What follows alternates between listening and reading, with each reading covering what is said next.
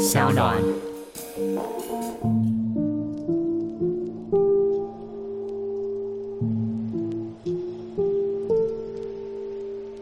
通常地球人都会笑我们，都觉得我们在胡说八道。然后，嗯，因为老说，我也都只是是用一种科普的方式在理解这个世界，所以对于真正的科学家或对于真正的这个智性思考的人，他们就会觉得，嗤之以鼻对，他说你这 你这个怎么怎么连到那边去的？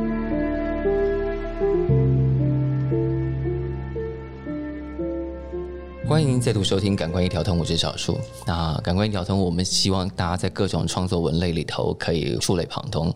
那今天来的这个来宾呢，他除了有创作，他也有广播主持，然后也配音，还有很多其他的作品。这个人，大家对他的印象都有一种距离感，但这个距离感怎么造成的呢？让我们欢迎今天的来宾雷光夏。Hello，大家好，啊、小树，Hello，我是雷光夏，嗯，对，大家从媒体上如果得到的印象，应该都是距离感嘛。但是其实私下认识的话，其实并不会这样想。嗯，对，对，有点那个，因为他刚刚就非常非常亲和的带着手摇茶就走进了录音间，这样。刚刚边走边喝走过来的，对，就是也是仙女会是做凡人的事情，这样。嗯，当然，哦，在最近的一次作品，应该就是呃返校的那个电影主题曲。嗯，然后大家也都在电影里头听到了，也看到在金马奖上的演出。可是这整个历程，这样出道，其实哎，这样出道已经多久了？我没有仔细算，但我觉得应该有二十四年吧如，果我们从一九九五年，嗯嗯，在水晶发的那个第一章到现在，好，大家自己算一下，嗯其实时间非常长哎。对对，可是我几乎忘记，在一九九五年你的专辑是在水晶发行的这件事情了。嗯，那个时候是发生什么事？这个这个缘分怎么牵上的？那时候学校毕业不久，然后我就想，我非常喜欢当时水晶发行的一些作品，因为那时候有一个像是台湾的新的创作运动的那种对对对对对，那个时候好像很觉得很多事情要发生了。对，所以我对就想说，我要我想去水晶打工，我就跟我家人说，我想去唱片公司啊，我就算是贴邮票也可以。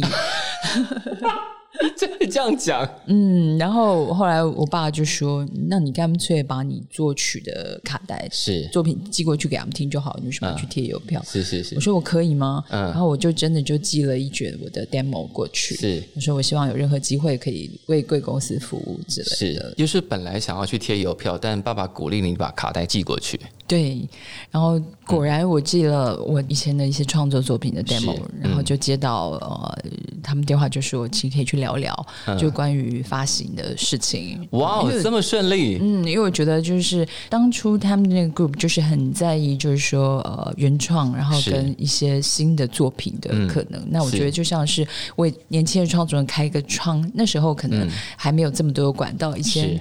可能你要进入唱片业，你有一个很严格的一个过程，你要长得什么样子？就是你要有星探发掘，然后你要怎么样怎么样怎么样，那个流程非常的工业而且繁琐。对，是那几乎那时候就直接跳过这个过程，嗯然后就是很朴素的去录音室录了自己原创的作品。所以那那时候专辑是自己搞定啊。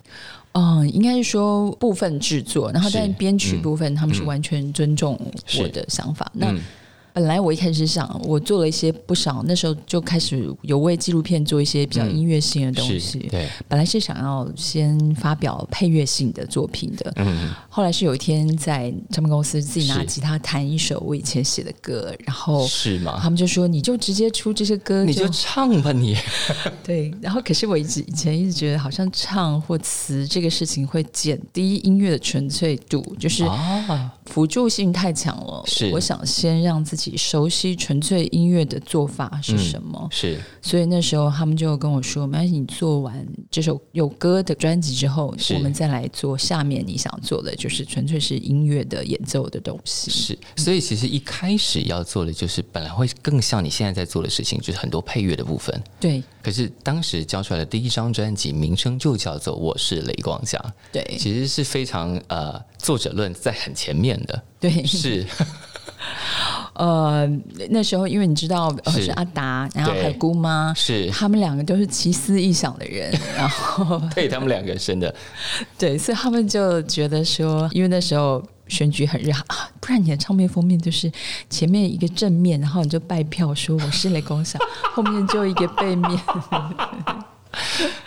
嗯，还好没有真的这样做吧？没有，真的这样做，我们今天认识你的角度会全然不一样吧？对，因为你知道，他那时候他们那些作品其实都是有点惊天动地的，比如赵一豪啦、猪头皮啊，对那些摆这些，就是都会有一种哇，这个东西是从哪里冒出来的？对对对。然后那时候我等于是嗯，姑妈那时候何颖怡她策划了一系列女歌志乐的第一章，你是系列的第一章吧？对，我是第一章，对，就是女性创作者。对，其实大家应该都快要忘记这件事情了，所以我就觉得今天应该要从头来把这件事情温习过一遍。就是这这个东西在当时的时代意义很重要，同时它彰显了一个性格的转变。你看当时的第一张个人专辑封面就是大大的写着“我是雷光夏”，但到现在是。光夏姐姐反而相对低调很多，然后往幕后移动很多。嗯，为什么？其实我的个性，我觉得本来就是比较后面一点的，就是属于比较退后的那种，然后不会想要走到最前面的。嗯，那但是当时第一张就是，嗯，我是雷光夏。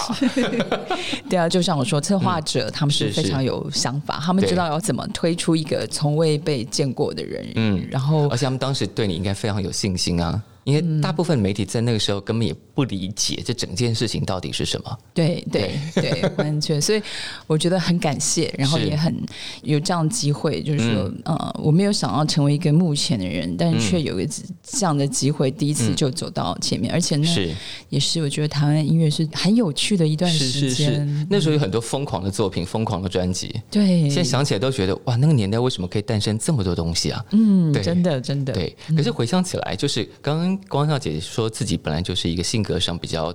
稍微把往后移动的人，可是你小时候是个调皮的小孩啊，爸爸都认证了，爸爸甚至是不是说，我看他在一个片子里头写说，他甚至要写一个像符咒一样的，就是顽皮到有些自知的限度，对对，有自知的限度，然后封印在你身上这样。那个时候到底是怎么回事？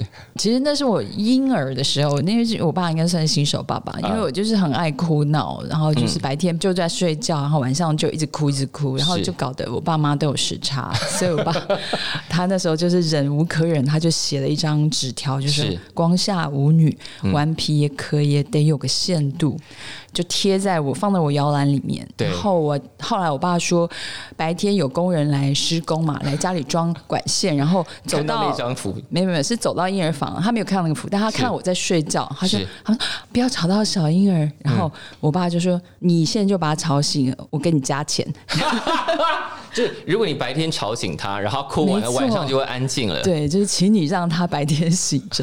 所以你那时候，可是那个时候根本不是你能够决定你要什么时候醒，你要什么时候哭的吧？是啊，所以我觉得我很无辜。所以那个顽皮，我还以为是，比方说你可能小学时候特别好动或干嘛，不像一般的女孩子，所以必须要加诸这个符咒在你身上才克得住这个小女孩啊。没有，那真的是婴儿时期。是，然后后来我真的也不能算好动，我觉得我多数时间就是。一个比较放空状况外的小女孩。你求学时期是一个放空状况外的小女孩？我觉得是。为什么？就是好像一直对这个世界到底怎么在运作的，就有点理解的很缓慢，是格格不入吗？嗯，有一点。然后觉得外界资讯量太多了，然后我就先放空，然后就是先不要管别人好了，就有一种静静坐在旁边看着世界到底怎么运作，然后。好像理解了，也没有完全懂或干嘛的那种感觉。对，然后就是你可以感觉到世界在运作，或者说，比如说，呃，如果小时候的话，嗯嗯，永远不是班上表现优秀的那个，啊，然后喜欢音乐，然后嗯，可是总觉得为什么我喜欢的东西不是这个世界主流的、认证的这个价值？是是是，所以一直就觉得好像。嗯，是在比较边边的那种心情。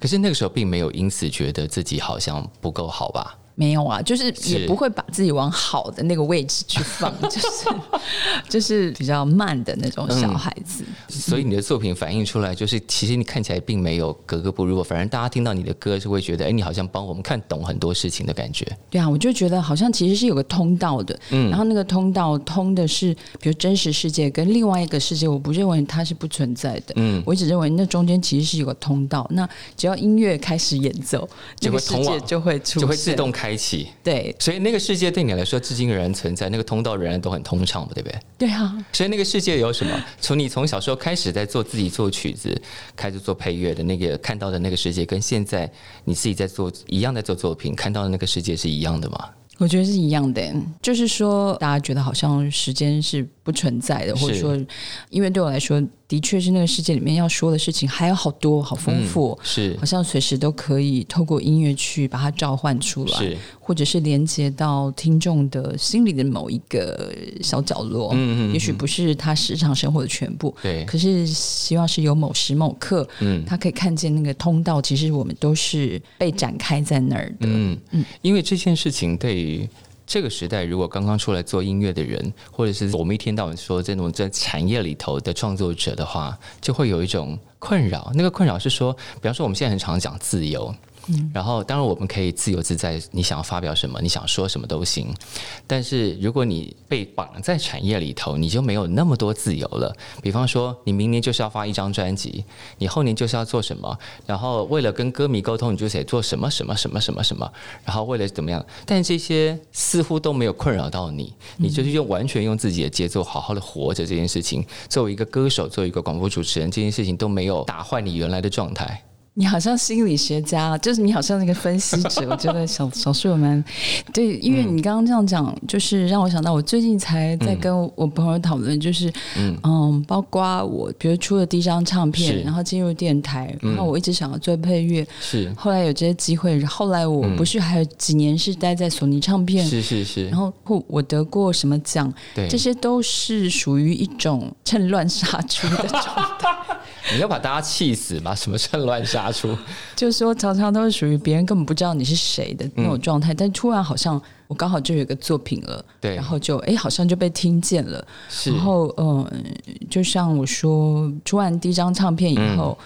我本来就是想要专心做音乐，后来发现专心做音乐对那时候我来说，因为很年轻，没有什么人脉关系，所以是没有办法靠音乐过活。是后来就终于熬了两年，终于决定要去上班。然后刚好那时候电台开了，又是姑妈介绍，嗯就说爱乐电台开了，所以你不是学传播科技的吗？你可以去帮他们打打电脑。所以 等一下，你本来进电台的功能是这个吗？是因为他们觉得我是学传播的嘛？是是，就是不是电台恭迎你进去，拜托你帮我们做一个节目。没有没有，因为那是古典音乐电台，然后当时是自动化播出，就是嗯。因为我很早就用音乐软体在编辑，所以他们觉得我这个应该 OK，所以我是去做幕后做像 sound editing，就是啊。剪接、做广告后置的是。排成的人员，然后因为 amazing，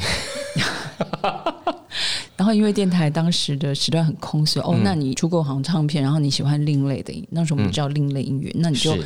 给你两个时段好了，因为嗯。很空嘛，你对。就自己做自己想做的东西。嗯哼，所以我一直做就是声音纺纺织呃对，没关系之间对，可以大方讲出来。声音纺织机 在台北爱乐电台，对，就是以前我们还有一个叫电子马戏班，就是有周末的四个小时是嗯做的很过瘾，就是是。找一些乐团啊嗯嗯嗯。创作的。是。然后那至于古典的带状也是，我也没有听古典音乐史，也是因为一位主持人离开了，嗯。然后临时需要有人代班，但是真的有代班状况，所以我也是从那个时候开始做，然后我只念曲目而已，嗯曲子其实都是人家帮忙选的。啊 OK，我只念曲目，有时候还会念错，因为 因为太难那个对然后可是因为我爸他是重度古典音乐使用者，呀，所以他会听。然后有一次我说，让我们来听这首史麦塔纳的《莫尔河道》，嗯，然后马上接到我爸的电话，说是莫尔道河。所以，所以干脆你每次要念之前都先打电话问过爸爸好了。对啊，就觉得就是你就知道说有人在 check 这些事情，然后就所以就也这样开始做，就做了十四年的古典音乐节目。所以天哪，现在应该也是专家了吧？对，就是因为你必须要吸收很多资讯，然后是。嗯，当然后来选举是嗯。自己做，所以你一定要去研究各个，然后所以现在变成有一个古典音乐的耳朵了。是，所以就很奇妙的，所以我就说，嗯，好像都是自自然然，然后我就顺着这件事情，然后就就生命把你推到这里了，那你就好吧，那我就在这里看看可以干嘛好了。对对对我就在这个小世界里面就做我能做的事情，所以所以这一切这样发展，而且爸爸本来就是听大量古典音乐的人，所以在你们老家的时候，爸爸会一天到晚在家里放这些吗？嗯，对，但那个时候都没有认真听。就觉得那老人的音乐，因为你看如果是长辈在听，你就会觉得那种那那种是直觉性的，根本不管音乐怎么样，反正是爸爸放的，那就是老人听的。对，而且因为他跟他的朋友，他们那一票七零年代的文青们，他们就全部都聚在一起听古典音乐啊，聊电影，聊文学。然后，但我觉得古典音乐很有趣，就是说它的确是有一种规则，一种美学的规则在里面。是，嗯，所以就像语言一样，你听久了，你就知道那个语言的规则是什么，是是是，然后慢慢可以进入，然后理解它。对啊，这真的就是这样，所以但的确有效。然后对你，然后也对你的耳朵产生一些改变。我觉得有哦，嗯，对，因为你现在的很多很多的作品，包括现场演出的时候，都充满古典音乐的气氛啊。嗯，是对，嗯。但其实我觉得我的底，我还是蛮喜欢电子的声音的感受的。对，讲到电子声音感受，那个我们等下再问。但我想要先继续追问，当年那个老房子，因为你后来离开那个老家了，对不对？嗯嗯。那个老房子其实让你很多很多眷恋。对，就是一个住了。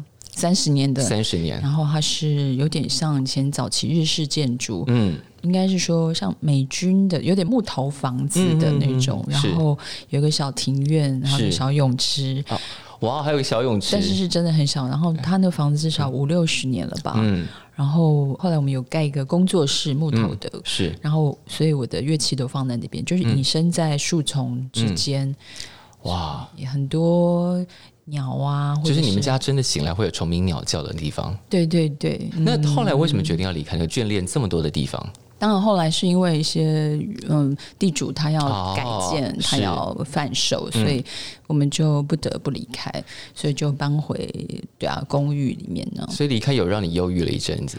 应该是说，当时决定要往前走，嗯，就往前走了。是，然后嗯，也没有空间去让你迟疑。那很多感受，嗯，好像就是放在音乐里面。然后那时候就会拿录音机，一直好像很迫切想要录下。我在那边听到的声音，嗯，比如说呃，走在木板地上面的声音，或者是外面的小鸟或小狗在叫，嗯，是一只蜜蜂在纱窗上拍翅的声音。那时候就是很急切的想要留些什么，留些什么，想把所有你记得的声音、发生过的声音都记录下来。对对，嗯，但是我觉得。有了这个过程，你就知道说，其实还是可以一直往前走的。是，那那些东西它其实是在心中是不会消失。对呀，那个东西是跟着你，所以一路到现在，所以你在你的歌里头常常会有一些意象，然后我们会觉得你好像比我们多看到了什么。事实上，可能真的你比我们多看到很多。其实都没有真的看到，就自己在那边。不过你刚刚说那个东西跟着我，害我突然好感动。我觉得是啊，是啊，就是那个世界是跟着你的，所以呃，虽然当时离开那个老房子让你有点感伤，对，觉得，但你后来还是放下了，可以继续往前走。但没想到那个世界原来是跟着你的，对呀，对啊。但你刚刚讲到乐器，你说有些电子声响特别喜欢，可是其实大家对于你。跟电子声响没有那么长连接。其实你的现场演出经常有很多电子音乐，嗯嗯嗯。但我觉得大家没有很长连接到这件事，比较长连接是因为你你很多的照片里头会出现你跟手风琴，嗯嗯嗯嗯嗯。那手风琴是怎么开始进入你的世界的？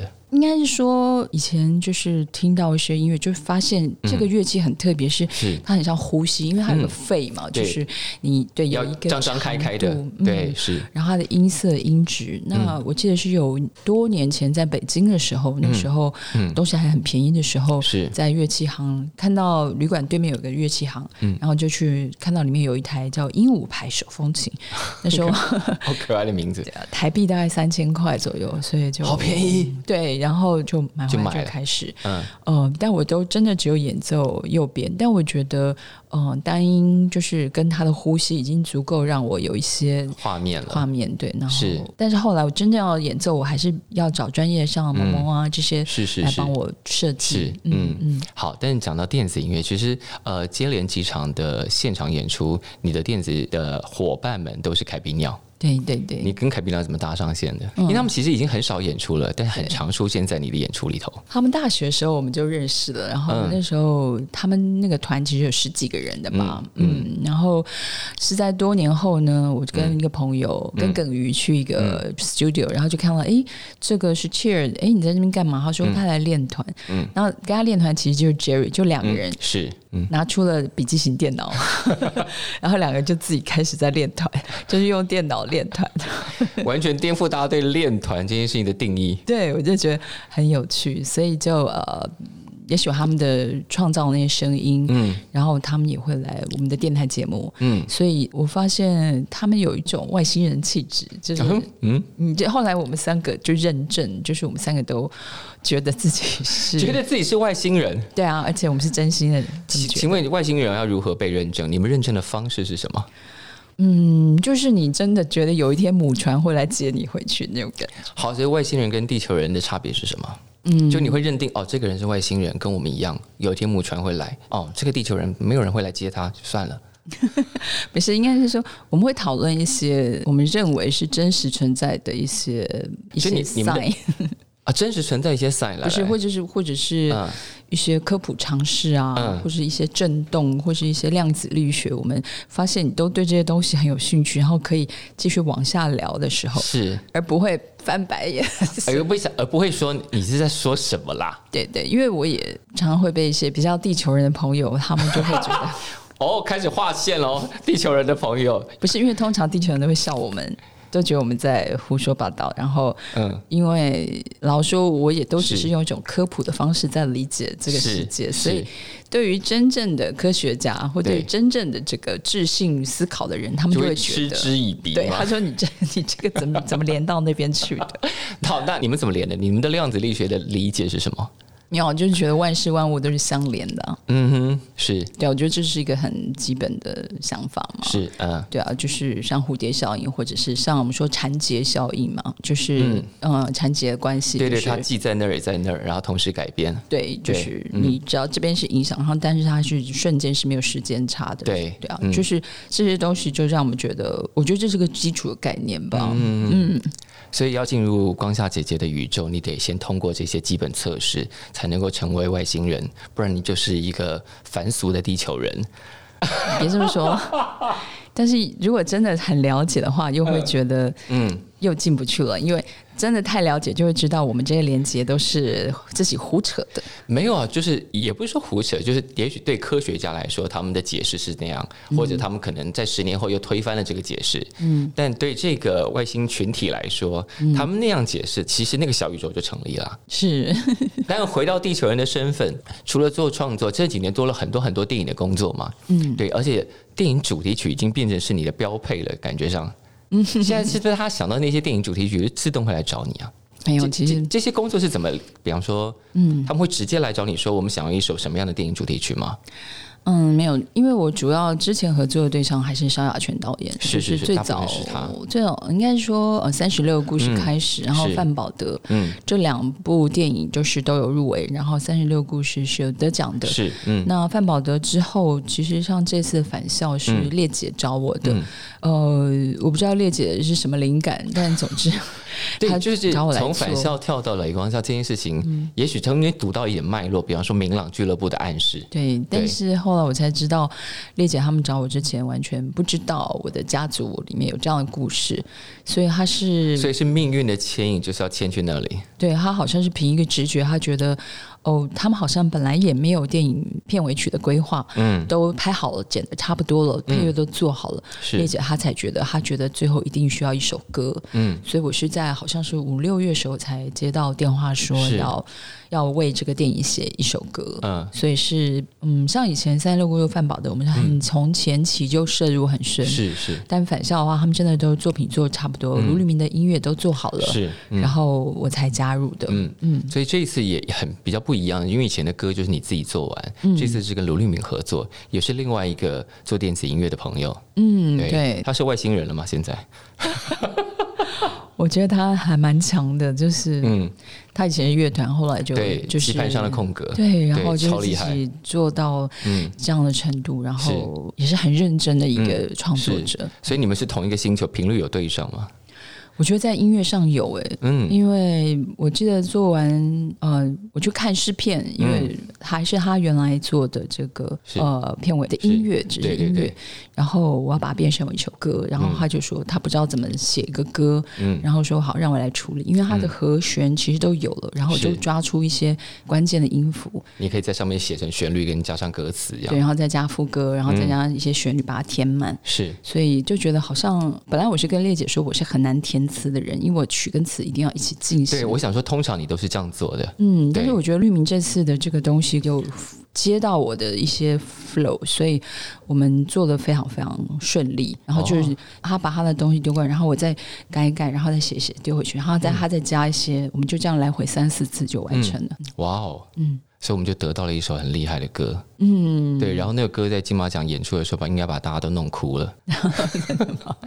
对啊，就是就是。这件事情对，刚好跟你的家族有关，也跟之前前一张专辑的《明朗俱乐部》也可以产生一些连接。嗯，对。然后这件事情就突然觉得，哇，那个找你的举动，就是一切好像早就注定好要把这整件事情全部串起来。就是我觉得是几乎就是一个神秘事件，对我来说 又是一个神秘事件。所以你的人生就是虽然静静的坐在世界边边上看着，但是这些事情都会把你搅进来啊。我觉得是，然后我不知道是。有这些事情发生，好像也是机缘。嗯，然后我觉得我自己也很容易从中看到那些存在的意义。嗯，那我觉得我就是试图把这些意义捕捉下来，是借由音乐的方式表达出来。是这些东西，我相信在很多歌迷心中或者看电影的人心中，应该留下非常深刻的印象。但另外一个光夏姐姐对于这个。整个传播环境留下深刻印象的，我想很少人提到了，就是你的配音工作。嗯，对啊，对对，配音应该也做很久了，对不对？对啊，对。但听说光架姐姐是非常非常挑案子的。嗯，嗯，什么时候开始啊？第一则是什么？呃，刚进电台不久，可能他们就是在电台就是发现有一个哇，我们现成的员工，然后他声音这么好听，就让他来录 L O S 吧。对，就像很多人。对啊，因为如果你广告要自己弄或什么的话，那就就是用现成的人，然后就念自己上场。嗯，然后那当时因为电台有一些空间，所以我有做一些叫做 sound image，就是把古典音乐的片段，嗯，然后做成像一个影像师的东西，声音师，然后就嗯，可能这个东西后来被广告圈听到了，他们就开始找我去录电视广告等等的。是，所以现在有这已经是成为你另外一个。呃，专业 认真经营的专业，对，就是嗯，我没有说真的去上过正音班或什么的，但是可能他们就喜欢有。可能有点素素的，然后声音低低的，我不知道，可能声音都会有一种特质吧。是，有些人就会要这样的声音特质。嗯，因为我之前听到很多呃业内会说，哦，光夏姐姐是很挑案子的，并不是什么都配。然后我就会听到有些案子显然应该就是邀请不到你，所以他们就找了声音类似你的人，学你的口气讲广告。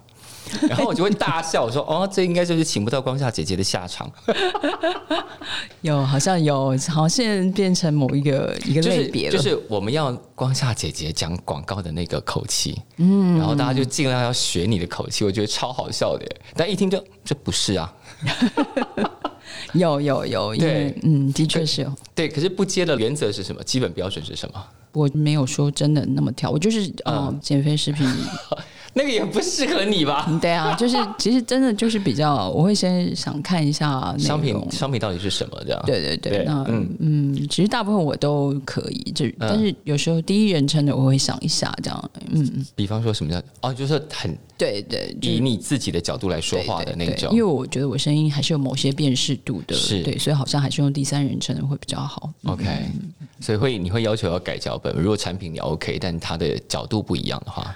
我没有办法改，就是我通常来就是来就是这个东西了。对嗯对嗯，所以你看，从创作歌手，然后到广播主持人，到配音，这件事情都做了非常非常长时间了，然后完全没有被这个加速的时代给干扰到，因为你的节奏就是你的节奏，嗯，然后也没有人可以催你交出新作品吧？对，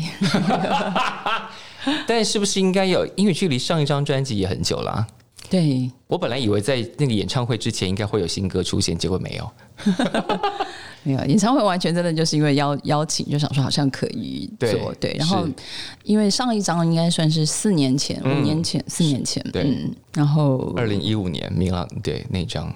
但是我觉得我没有停止做音乐，因为我都还是一直在做音乐的工作。像嗯，之前有去呃梅里雪山听当地的一个旅馆做他们的音乐，嗯，然后呃，我似乎看到在 IG 上看到一些照片，然后就想说那个东西要去哪里可以听得到。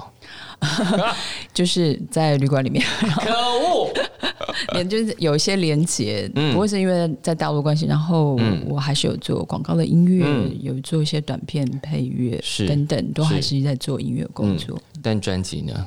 专辑啊。专辑我觉得 应该有累积到一定量的歌曲了吧？没有啊，就像我当年出第一张唱片，我也没有。我觉得我本来就是想做配乐的人，嗯，那歌曲的话，我觉得好像因为我一直在做配乐的工作，所以我觉得歌曲好像还要再酝酿一下吧。OK，对啊，我现在做真的就是纯音乐性东西是比较多。但光孝姐姐这几年做了这么多配乐，也没有出一个配乐全集啊，就是配乐散落各地啊。对。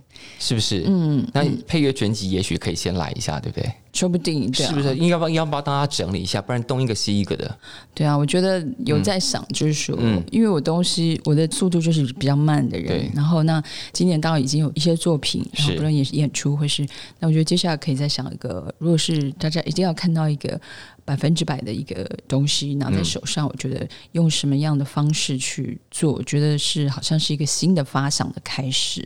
所以还在想那个样子跟形式会是什么？嗯，会是它的平台，或者它的这个是什么？它的出现的样子是什么？那接下来的二零二零年的计划是什么？继续这些工作有什么？我们身为乐迷可以稍微期待一下。除了那个还在发想中不知道是什么东西的作品，嗯。因为我觉得可能就是整理一下，就是今年演唱会的一些内容，嗯，然后一些看看有什么东西可以再整理，或者也许演出我也不确定，但是我觉得到了这个时节，我对我来说是一个丰收的季节。到了这个时节，就是秋收冬藏啊，然后也就是消化一下今年做了很多疯狂的事情，哦，然后把这些东西整理一下，看看接下来要可以怎么做，或者是下一步是什么。所以就是说秋收冬藏，现在收了很多东西，在明年春夏。时候就可以交给大家了。我觉得我很需要别人的鼓励，主要，像你，其实你这也是一种鞭策跟鼓励，然后当然是对听众观众的鼓励。我觉得我也是需要，因为我就是真正属于慢慢来，然后有点难散的那种。对，我们就旁边不时要叫说：“哎，作品该交出来了，下张专辑距离上张已经很久喽”之类的这种事情。对，我觉得这样我们就会开始感觉好像有人在等待，你就会 我们敲门了，敲敲敲。对，好好好好好，现在开始。好，然后我们今天播出的时候，如果大家收听的时候没事，就到比方说光夏姐姐的粉丝页啊、IG 啊，就说，哎，我没有听到小树叫我们来吵你，就是赶快把专辑交出来，或者有一些其他新作品这样。好，好，我们谢谢光夏姐姐，谢谢小树，谢谢大家。我是今天的节目主持人小树，非常感谢大家今天的收听。如果喜欢我们的节目，别忘了要按下订阅哦，避免错过之后精彩的节目。下次见。